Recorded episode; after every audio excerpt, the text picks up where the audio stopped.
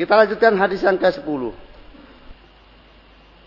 An Abi Hurairah radhiyallahu ta'ala an qal qala Rasulullah sallallahu alaihi wasallam inna Allah ta'ala tayyibun la yaqbalu illa tayyiba wa inna Allah amara al-mu'minin bima amara bil mursalin faqal ya ayyuhar rusul kulu min minat tayyibati wa qal ya ayyuhalladzina amanu ma razaqnakum. Thumma dzakara rajula yutilu safara as'asa akbara yamuddu yadai ila samai. Ya rabbi ya rabbi wa mat'amu haramun wa masrabu haramun wa gudiya bil harami fa anna yustajabu lidzalik. Rawahu muslim. Dari sahabat Abu Hurairah semoga Allah meridainya beliau berkata Rasulullah sallallahu alaihi wasallam bersabda Inna Allah Ta'ala tayyibun Allah Ta'ala itu tayyib, suci, bersih. Layak balu illa tayyiba. Oleh karena itu tidak menerima kecuali yang suci, yang bersih. Wa inna Allah amara al-mu'minin bima amara bil mursalin. Dan sungguh Allah memerintahkan kepada kaum mukminin dengan sesuatu yang Allah memerintahkan hal itu kepada para rasul. Allah berfirman, "Ya ayyuhar rusul, kulu min thayyibati wa'malu salihah." Ini perintah Allah kepada para, para rasul. Wahai para rasul, makanlah dari hal-hal yang baik, yang suci, yang bersih dan beramalah amal yang soleh. Demikian juga Allah perintahkan kepada kaum mukminin persis seperti perintahnya kepada Rasul, ya ayyuhalladzina amanu kulu min thayyibati ma. Wahai orang-orang beriman, makanlah dari yang baik-baik, yang bersih, yang suci dari apa yang telah kami rizkikan kepada kalian. Tsumma dzakara rajula, kemudian beliau mengkisahkan tentang seseorang. Yutilu safara yang dia lama melakukan safar sehingga as-asa akbara. Kusut dan berdebu. Yamuddu yadai ila sama. Dalam kondisi demikian dia menengadahkan tangannya ke atas seraya berdoa ya Rabbi ya Rabbi wahai Tuhanku wahai Tuhanku. Kemudian dia meminta apa yang dia inginkan dari Tuhannya dalam kondisi yang sangat butuh tersebut. Wa matam haramun. Namun makanannya haram. Wa masrabu haramun. Minumannya haram. Wa gudiya bil harami. Dan dia senantiasa dikenyangkan dengan perkara yang haram. Fa anna yustajabu lahu. Fa anna yustajabu maka dari mana doanya tersebut akan dikabulkan. Hadis riwayat Muslim. Hadis ini termasuk hadis usuluddin, hadis dasar-dasar din di mana banyak hukum-hukum syariat itu bertolak atau berporos dari hadis ini. Secara khusus terkait dengan untuk tidak mengambil sesuatu kecuali yang toyib yang memang jelas halalnya. Di sini Rasulullah sallallahu alaihi wasallam menjelaskan tentang satu sifat dari sifat Allah Subhanahu wa taala bahwasanya Allah lah thayyib yang maknanya Allah itu thayyib itu suci tidak ada kekurangan dan celah. Maka thayyib ini ditinjau dari lafadznya la isbat Ya, tetapi ditinjau dari maknanya nafi. Sama seperti assalam, al-kudus, asobu. Itu itu isbat tapi maknanya nafi. Karena tersucikan, terbebaskan dari semua kejelekan, kekurangan, aib. Itulah tayyib. Sebagaimana Nabi Shallallahu Alaihi Wasallam dalam doanya, wasaru laisa ilaik dan kejelekan tidak kembali kepadamu, baik sebagai sifat maupun sebagai idofah penyandaran. Kejelekan tidak disandarkan kepada Allah dan tidak disifatkan kepada Allah Taala. Demikianlah Allah Tayyib. Allah itu suci, bersih dari semua bentuk kekurangan. Sekecil-kecil apa pun kekurangan tidak ada pada Allah Subhanahu wa taala.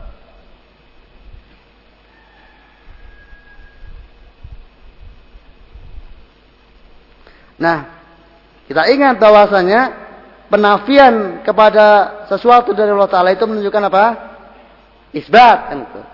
Maka disucikannya Allah Ta'ala di seluruh kekurangan itu menunjukkan apa? Mengisbatkan apa? Kesempurnaan Allah dalam seluruh sisi. Menunjukkan Allah sempurna dalam seluruh sisinya, maka tidak ada cacatnya, tidak ada celahnya, tidak ada kekurangan sedikit pun. Nah, terkait sesuai dengan sifat Allah tayyib demikian juga Allah tidak menerima kecuali yang tayyib. Baik tayyib terkait dengan akidah tayyib terkait dengan perkataan dan tayyib terkait dengan perbuatan. Maka dituntut dari kita untuk kemudian bersih segalanya. Bersih batinnya bersih lisannya dan bersih jawarihnya oleh karena itu tidak akan orang masuk surga kecuali setelah betul-betul bersih seluruhnya.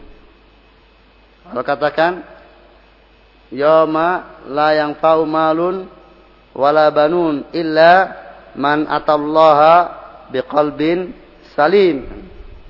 Ingatlah pada hari di mana tidak bermanfaat harta dan juga anak-anak kecuali bagi orang yang menghadap kepada Allah datang kepada Allah dengan hati yang bersih.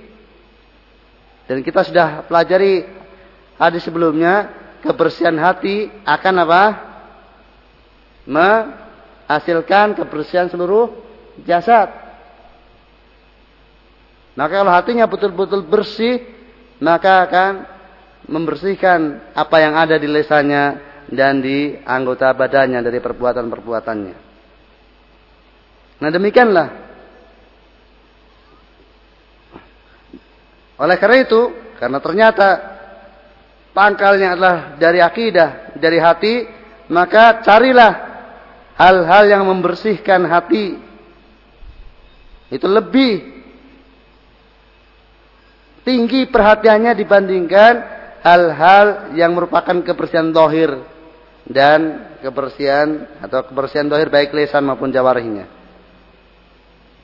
Namun kadang manusia terbalik. Kalau urusan bersuci, dia luar biasa perhatiannya. Harusnya berwudu atau mandi. Tapi tidak untuk urusan kalbunya. Pakaiannya dan jenisnya. Takut sekali kalau pakaiannya kotor, pakaiannya kena najis dan sebagainya. Tapi tidak pernah takut kalau hatinya terkena najis. Kotoran subhat, kotoran sahwat. Mestinya itu lebih diperhatikan. Jangan-jangan hatiku ada najisnya najis syirik, najis bid'ah, najis maksiat, dan lain sebagainya dari najis hati. Sebelum kemudian lebih perhatian kepada najis zawahir. Makna Allah tidak menerima kecuali yang toyib. Artinya tidak ridho atau tidak memberi pahala. Dan ketidakrelaan Allah Ta'ala terhadap sebuah amal biasanya melazimkan juga tidak akan memberi ke, memberi kepada amalan tersebut pahala. Walaupun terkadang yang tidak diterima oleh Allah tersebut itu secara hukum dohir itu sah. Secara hukum fikih dia sah, tidak ada kewajiban untuk mengulanginya. Tapi Allah tidak menerimanya. Dalam artian tidak ridho dan tidak memberikan pahala kepada amalan tersebut. Seperti puasanya orang yang tidak meninggalkan perkataan yang kotor. Dia sah puasanya, tetapi Allah tidak menerima puasanya. Hanya tidak memberikan pahala, tidak rela, tidak ridho kepada puasanya tersebut dan lain sebagainya dari amalan-amalan yang walaupun secara hukum fikih dia sah, tidak ada tuntutan untuk mengulanginya lagi, tapi tidak mendapatkan pahala dan tidak diridhoi oleh Allah Subhanahu wa taala. Dan itu kembali lagi juga amalan yang yang dilakukan dengan tidak ikhlas. Walaupun dohirnya baik, sah, memenuhi syarat-syarat dan rukunnya, tapi karena tidak ikhlas, maka Allah pun tidak ridho dan juga tidak memberikan pahala. Bahkan mengganjarnya dengan dosa. Di sini Rasulullah Shallallahu Alaihi Wasallam mengingatkan kepada kaum mukminin tentang sebuah perintah yang Allah perintahkan kepada Rasul dan kepada kaum mukminin dengan perintah yang sama, yaitu untuk membaguskan makanan. Karena membaguskan makanan ini akan berdampak terhadap amalan seseorang.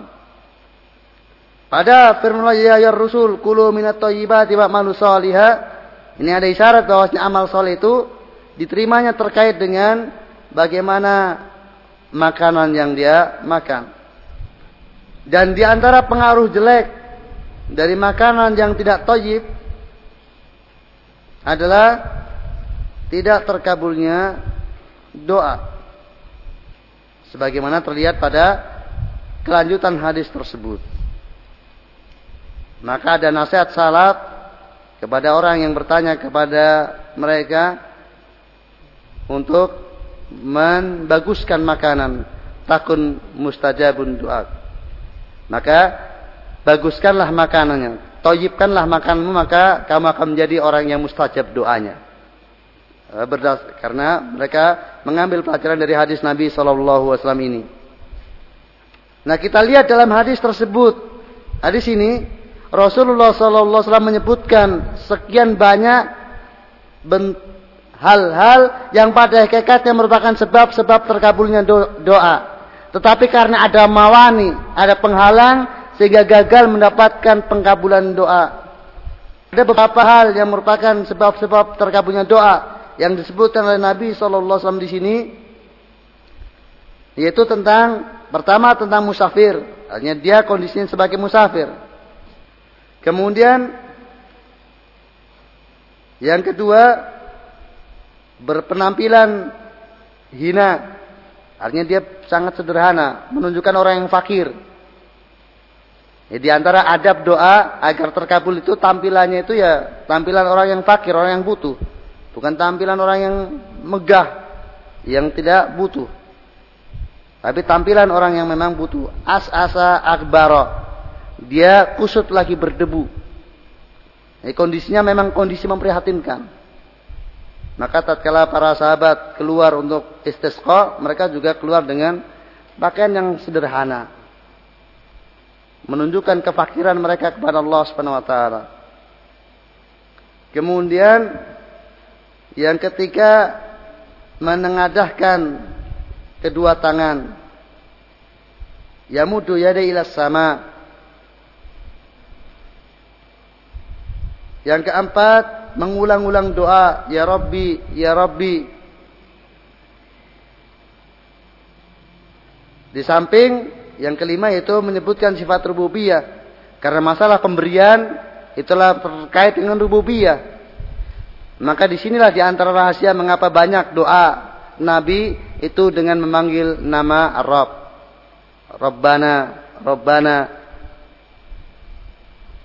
Karena Pengkabulan doa terkait dengan kekhususan rububiyah Allah Taala yang memberi kepada siapa yang dikehendaki. Nah, memberi adalah sifat rububiyah. Maka tatkala dia menginginkan sesuatu dari Allah Taala, dia panggil sifatnya atau namanya yang terkait dengan atau yang sesuai dengan keadaannya. Karena dia butuh kepadanya dan ke, pemberian kebutuhan terkait dengan sifat rububiyah, maka dia panggil nama Rabb. Dan tatkala beliau mengatakan makanannya haram, minumannya haram dan senantiasa mengkonsumsi yang haram, dari mana dia dikabulkan? Maka ini menunjukkan bahwasanya mengkonsumsi yang halal ini termasuk menjadi apa? sebab terkabulnya doa.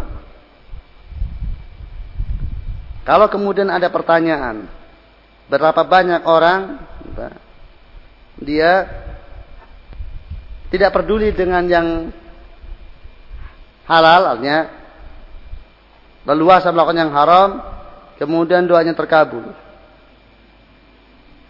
Maka ingat bahwasanya masalah pengkabulan doa itu terkait dengan rububiyah. Tidak terkait dengan kecintaan Allah Subhanahu wa taala kepada yang dikabulkannya. Maka kalau kemudian seorang dalam keadaan maksiat, tapi justru kenikmatan melimpah ruah dan setiap berdoa dia kemu, dia apa mendapatkan apa yang diinginkan dari Allah, maka itu istidraj. Afa aminu makrullah fala ya'manu makrullah ilal qamul ila qamul zalimun. Apakah kalian aman dari makar Allah? Tidak ada yang merasa aman dari makar Allah kecuali orang zalim. Atau dalam ilal qamul khasirun kecuali orang yang orang-orang yang akan binasa. Maka berbeda tatkala seorang itu berdoa kepada Allah Taala dengan memenuhi sebab-sebabnya, dengan adab-adabnya, maka Allah mengabulkan kepadanya sesuatu yang akan memberikan manfaat kepadanya. Allah mengabulkan kepadanya dengan keridhaan kepadanya, karena dia memenuhi hak-hak Allah Taala di dalam dia berdoa. Sebagai tambahan, untuk terkait dengan mengangkat tangan. Jadi hadis-hadis yang membicarakan tentang berdoa itu mengangkat tangan termasuk hadis yang mutawatir makna. Jadi banyak sekali jalan-jalan riwayat tentang hadis mengangkat tangan sampai derajat mutawatir. Tapi bukan mutawatir lafzi, mutawatir makna. Artinya mutawatir makna itu dalam satu riwayat tersebut di dalamnya ada doa dan tersebut di dalamnya ada mengangkat tangan. Dalam riwayat yang lainnya, dalam peristiwa yang berbeda, tersebut dalamnya doa dan tersebut dalamnya mengangkat tangan. Dalam peristiwa lain, baik, yang lain lagi, tersebut adanya doa dan tersebut dalamnya mengangkat tangan dan demikian seterusnya. Banyak sekali. Maka ulama menyatakan bahwasanya, bahwasanya adab mengangkat tangan di dalam berdoa adalah terbukti berdasarkan hadis yang mutawatir. Kalau kemudian kalau mutawatir lafzi itu untuk satu peristiwa dengan lafaz yang apa yang sama dengan jalan yang banyak. Seperti misalnya man kadzaba man kadzaba alayya muta'ammidan fa falyatabawwa maq'adahu minan nar. Itu hadis mutawatir lafzi.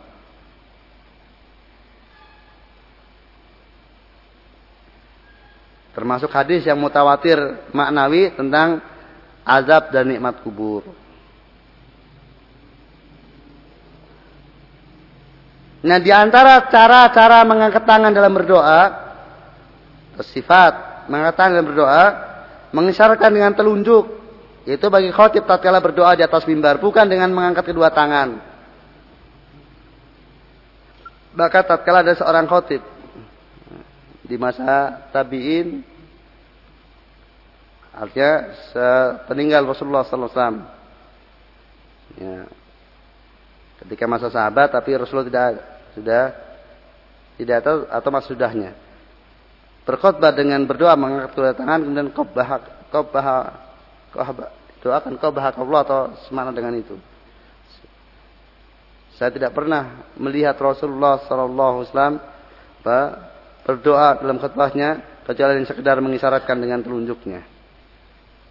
Jadi tidak sifatnya bukan dengan mengangkat dua tangan, tapi dengan mengisyaratkan dengan telunjuknya. Kemudian mengangkat tangan tinggi-tinggi.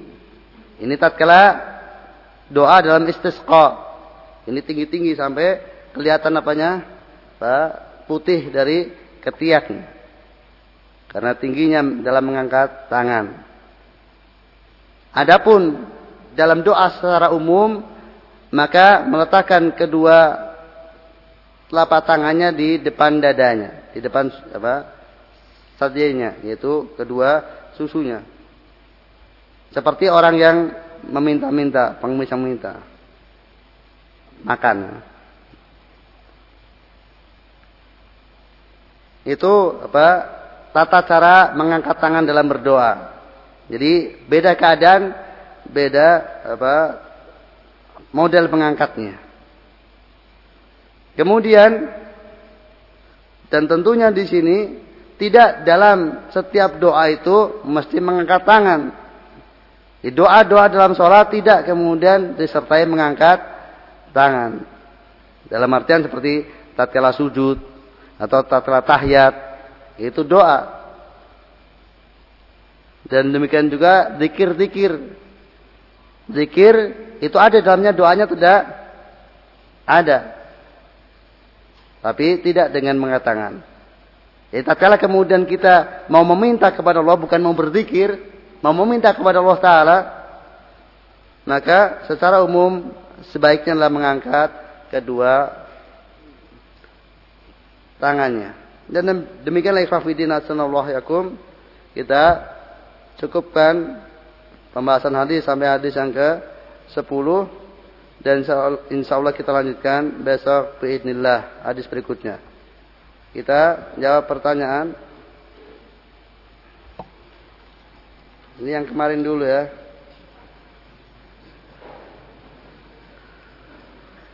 Mencakup hal apa saja yang ditulis dalam takdir sabik. Begitu juga dengan takdir umri. Takdir sabik mencakup seluruh kejadian yang akan terjadi sampai hari kiamat. Semuanya. Kejadian apa sekecil-kecil apa pun itu sudah tertulis di Lauh Mahfud.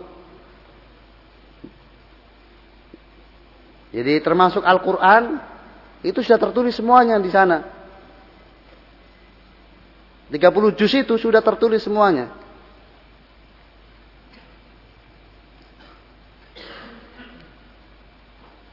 Sebagaimana juga Allah katakan dalam salah satu ayatnya.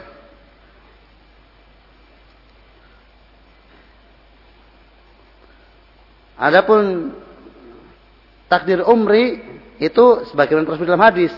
Yaitu apa? Empat hal amalnya, apa yang dia mau perbuat, kemudian ajalnya kapan, kemudian apa? Rizkinya berapa yang akan diberikan kepadanya sampai dia mati? Dari rizki yang halal atau rizki yang haram? Karena rizki terbagi dua. Kemudian juga tentang nasibnya. Sudah itu di situ. Dia termasuk nasib yang celaka. Husnul khotimah atau su'ul khotimah. Perasaan akan mendapatkan takdir baik. Apakah perasaan semacam ini berasal dari setan kalau perasaan akan mendapatkan takdir baik, melahirkan amal yang baik, maka mudah-mudahan ini kebaikan. Tapi kalau perasaan akan mendapatkan takdir yang baik, kemudian justru bermaksiat, nah, maka ini minas syaitan. Kalau kemudian, tapi rasanya saya takdirnya baik, nggak apa-apa lah maksiat lah. Itu minas syaitan. Apakah seorang muslim jika bertobat pasti akan diampuni oleh Allah? Apa pun yang ia lakukan. Tentunya apabila memenuhi syarat-syarat tobat dan tidak ada mawaniknya. Dan di antara mawanik tobat adalah status dia sebagai mubtadi. Inna Allah hajjaba tobata an sahibil bid'ah hatta yada'ah. Allah menirai, Allah menghalangi tobat untuk menerima tobat pelaku bid'ah sehingga dia meninggalkan bid'ahnya. Maka malapetaka bagi sahibu bid'ah. Tobatnya tidak diterima oleh Allah Subhanahu wa taala karena dia selama dia masih pelaku bid'ah, dalam sahibu bid'ah, ahli bid'ah. Jadi selama memenuhi syarat-syarat dari diterimanya tobat dan tidak ada mawani, tidak ada penghalang untuk diterimanya taubat tersebut, maka Allah menerima taubat. Karena dia adalah Zat Al-Ghafurul Wadud, Tawab. Ustaz, apakah dalil dibolehkannya melakukan sesuatu dengan dasar gulabatul don? Bagaimana maksud gulabatul don berdasarkan ilmu? Bukankah don bukan ilmu? Dan apakah gulabatul don itu juga dibolehkan bila berdasarkan pemahaman yang keliru? Afan. Di antaranya dalil ya ida istahada al hakimu. Seorang beristihad itu ya apa yang menurut dia dari yang dia kerahkan kemampuannya dugaan kuatnya itu yang benar. Karena yang namanya istihad itu tidak ada nas yang sore. Kalau ada yang nas sore, maka itu jelas tidak masuk dalam bidang istihadiyah. Nah, bidang-bidang istiadat dia itu adalah bidang-bidang yang tidak ada nas yang sore. Maka di dalamnya adalah golabatud don. Maka maksud golabatud don berdasar ilmu itu tadi dia memiliki dugaan kuat itu berdasarkan korina-korina yang ada. Bukan waton, bukan ngawur. Jadi dia ada korina, ada alasan mengapa dia menduga kuat yang benar demikian. Karena yang namanya ilmu, ikhlafidin yakum, yang namanya ilmu itu adalah sesuatu yang diketahui dan kenyataan yang diketahui memang demikian, itu ilmu. Jadi kalau dia menyatakan A terhadap sesuatu, misalnya menyatakan dia katakan, saya mengilmui bahwasanya A itu hijau. Maka kenyataan di lapangan, kenyataan prakteknya A memang hijau.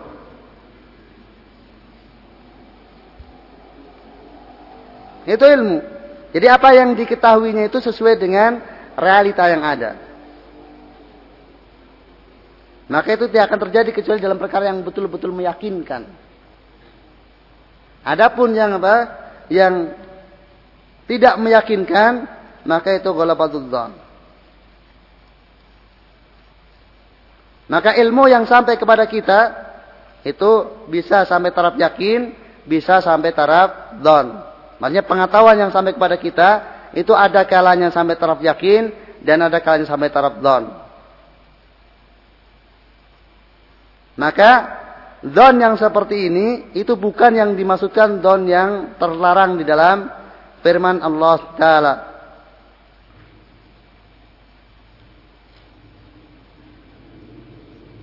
Fa inna dhanna la yukni minal haqqi syai'a. Maka don di sini bermakna syak.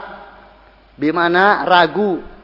Karena don dalam kitab Allah kadang don bermakna donul golib, kadang don bermakna yakin.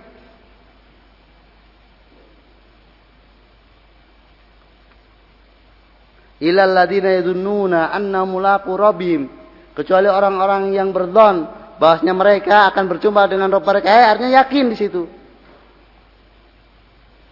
Maka don yang tercela don yang mujarot anil adillah.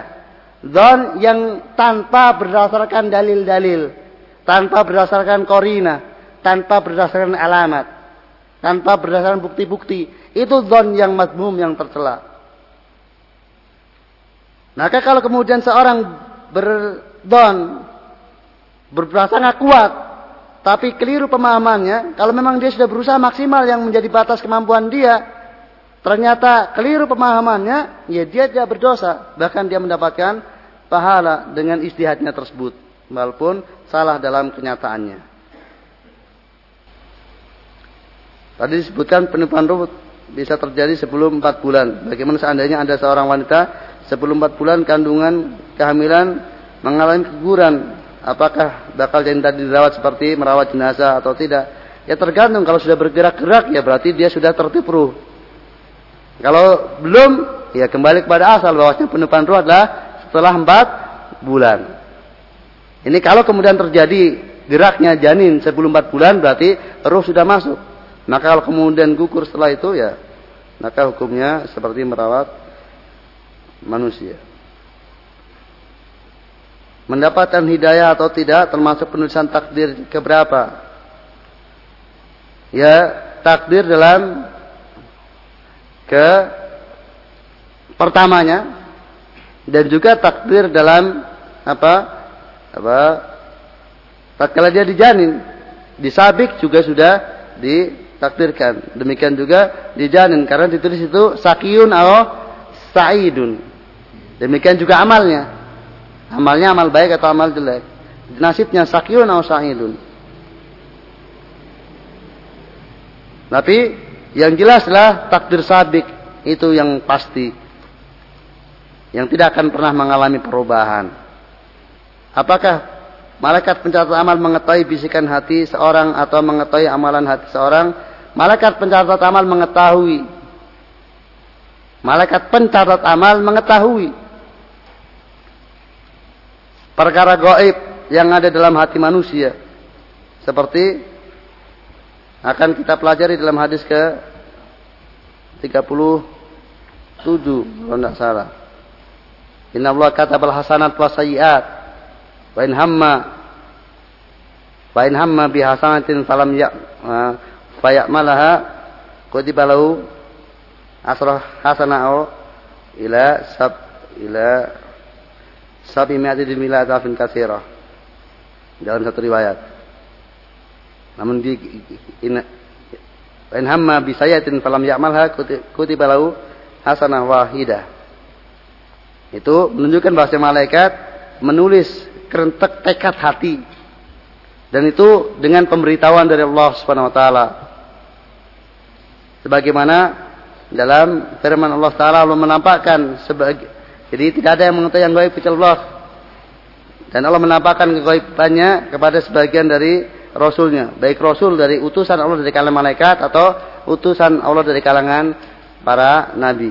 Jadi pada sebagian rasulnya, tidak pada seluruhnya. Nah, malaikat pencatat amal ini termasuk yang mengetahui tekad hati seseorang, kemudian dicatat. Dia bertekad apa? Dikerjakan atau tidak dikerjakan. Jadi takdir dapat berubah dengan takdir Allah yang lain. Iya, Pertanyaan benar. Takdir Allah bisa berubah dengan takdir yang lain. Dalam artian, sekarang kita takdirkan apa? Maka kita berubah dengan takdir Allah pula. Demikian juga kalau kemudian kita sudah ditakdirkan jadi seandainya apa? Kita ditakdirkan tertentu kemudian berubah kepada takdir yang lain itu juga dengan takdir Allah Subhanahu wa taala. Maka tatkala Umar Khattab radhiyallahu ada seorang apa yang protes kepadanya bahwasanya saya melakukan pencurian ini dengan takdir Allah. Ya saya juga menghukum kamu juga dengan takdir Allah. Waktunya habis, kalau kita tunda besok biidnillah.